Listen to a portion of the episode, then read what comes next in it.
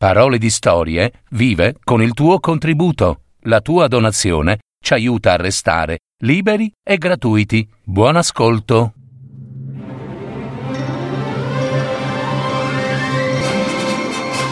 Fiabe, favole, racconti, leggende, messe in voce di Gaetano Marino. www.paroledistorie.net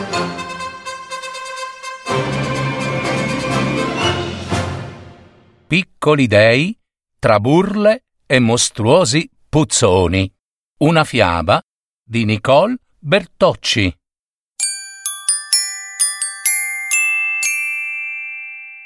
Tanto, tanto tempo fa, non si sa quando né quanto, lassù, nell'Olimpo degli dei, giocavano fra loro tanti piccoli dei, come tanti cuccioli, essi erano birichini e burloni. Tra i tanti, Ares, che sarebbe diventato poi il terribile dio della guerra, sin da piccino si dimostrò più malandrino e dispettoso contro tutti, tant'è che si divertiva a tramare nell'Olimpo parecchi piccoli inganni, che diventavano poi brutti litigi tra i suoi fratellini e le sue sorelline. Una volta Ares raggiunse alle spalle e spinse a terra la cuginetta Selene. Selene cadde dove stava un cespuglio di ortiche e cardi spinosi, che trasformarono il suo tenero corpo in un gonfiore enorme e pieno di bruciature. Selene era figlia di Dioniso, il dio del vino, al quale si rivolse, e ad Atena, dea dell'arte della guerra, figlia di Zeus, perché architettassero una vendetta esemplare. Accadde così che Dioniso alterò il succo di Ares, che perse conoscenza, e quando si risvegliò credette di essere un umano. Umano! E pianse, pianse assai per la paura che tutti gli umani hanno, e cioè quella di morire. Immediatamente dopo, Atena, con uno stratagemma ingannevole, di cui sarà maestra da grande, Ettore, principe troiano, ne farà le spese nel duello contro Achille. Portò, insomma, il fratello Ares al fiume, senza prima aver ordito con lo zio Poseidone, fratello di Zeus, il dio del mare, e una volta lì Poseidone creò un'onda gigantesca e gliela scaraventò forte in faccia.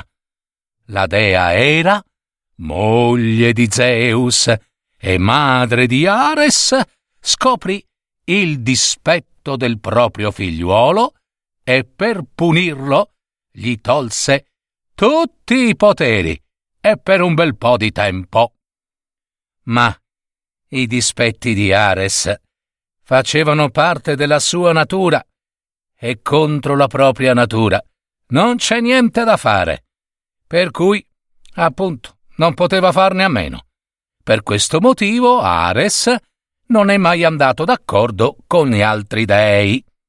Una delle poche eccezioni era la piccola, bella e suadente Afrodite, la dea della bellezza. Essa si divertiva a utilizzare il suo potere facendo innamorare le persone e le divinità a caso, servendosi di suo figliuolo, Eros, il famoso Putino, con le frecce dell'amore. Il suo più grande divertimento, dico di Afrodite, per capriccio o per noia, era creare delle tresche amorose, soprattutto tra gli dei e i mortali, combinando, scombinando, ovviamente creando un gran scompiglio, spesso persino mortale per gli uomini. Era il suo divertimento, insomma. Zeus, il padre di tutti gli dei, era il suo bersaglio preferito, e Afrodite disputava con Ares a chi possedesse il primato del generare più disordine e caos. Zeus era solito raccontare loro storie dei miti. Uno di questi parlava di un mostro dal corpo deforme, che pareva un drago, ma non era un drago.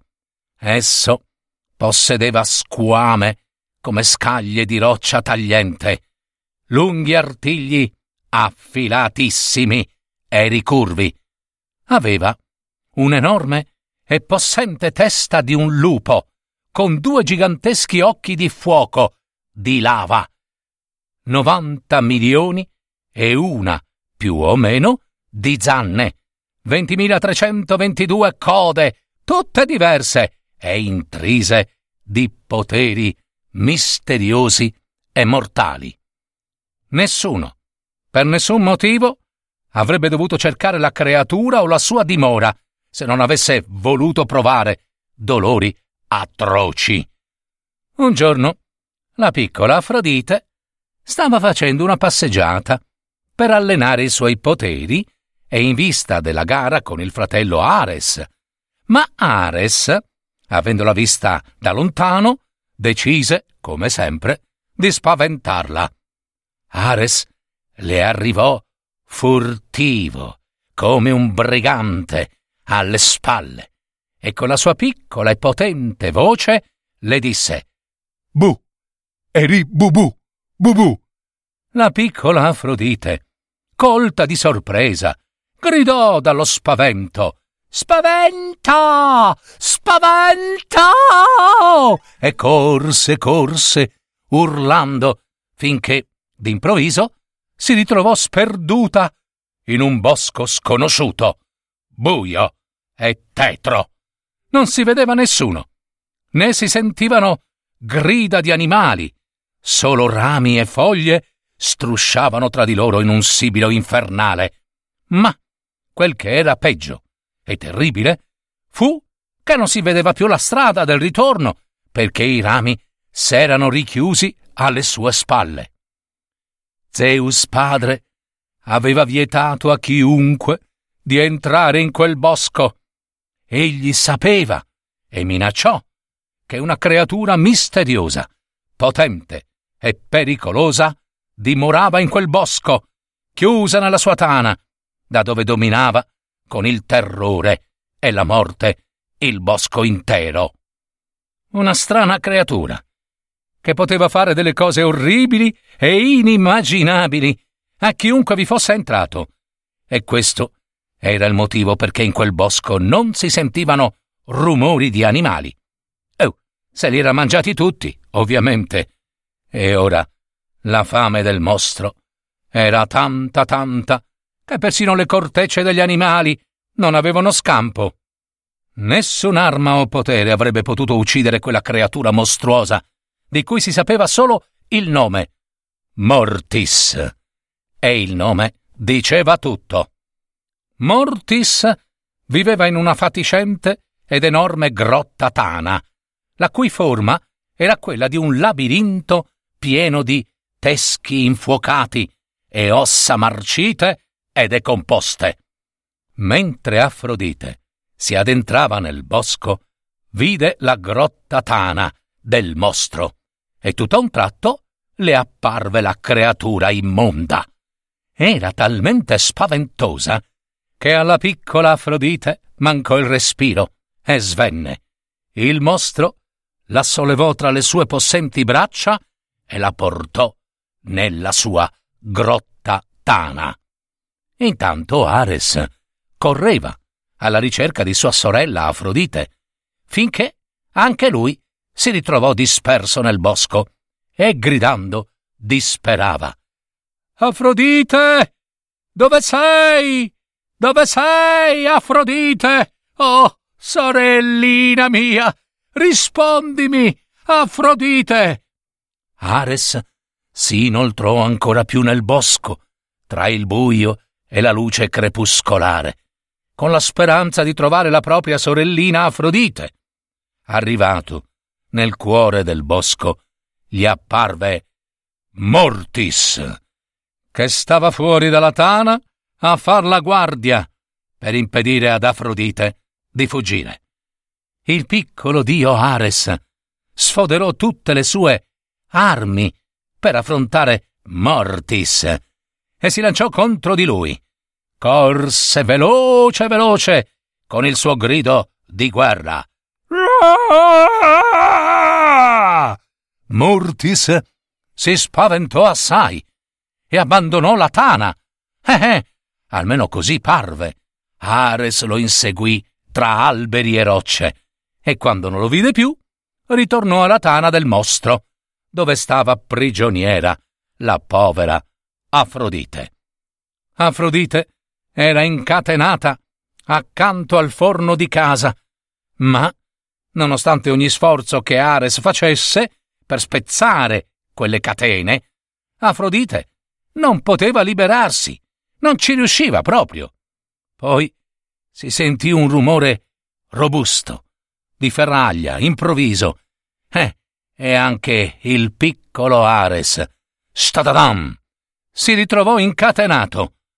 Fratello mio, c'è solo un modo per liberare i nostri corpi da queste catene, disse Afrodite. Dobbiamo ritrovare fiducia e rispetto nella nostra forza della verità. Eh, ma come faremo a dimostrarlo? Quando? domandò il piccolo Ares, incatenato anche lui.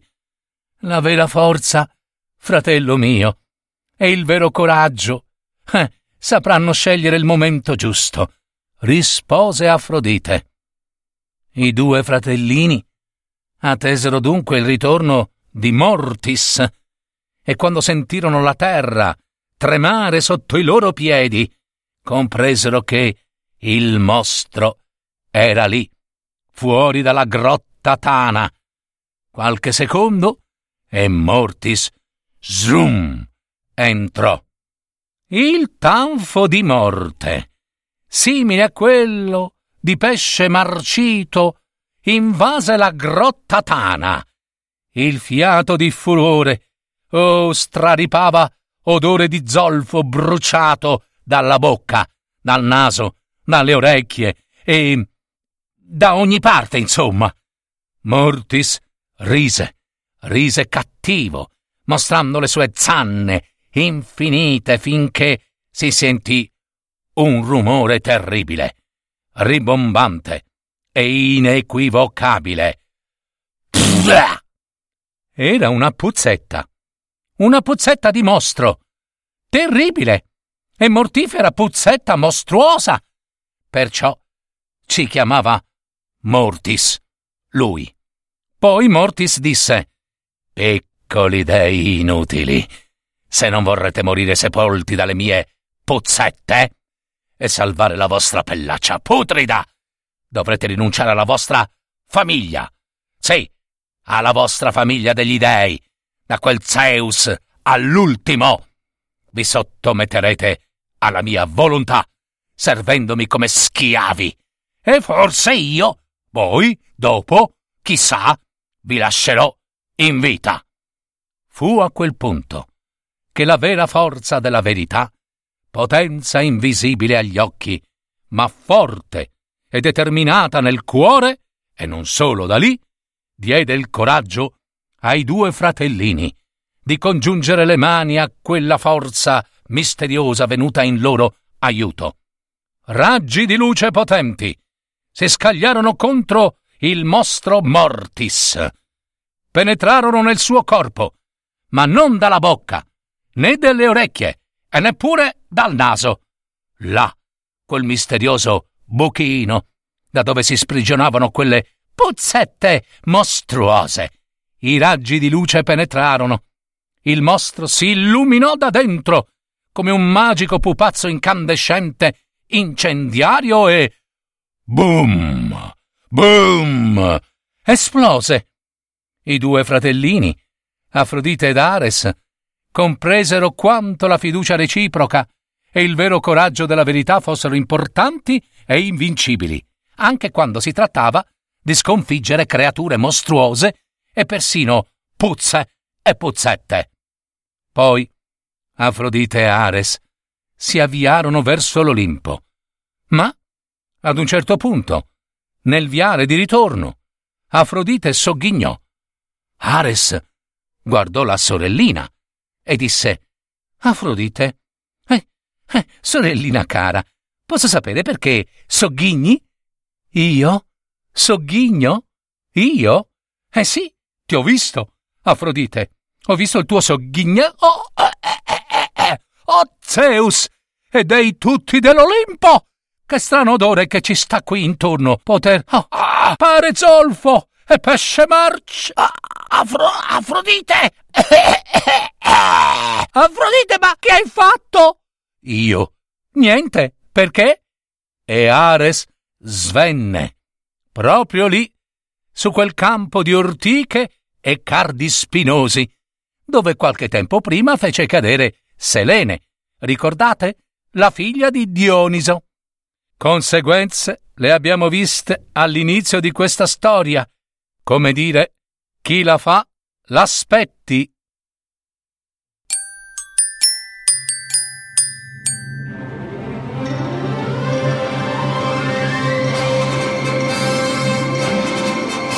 Avete ascoltato Parole di storie, fiabe, favole, racconti, leggende, messa in voce di Gaetano Marino. www.paroledistorie.net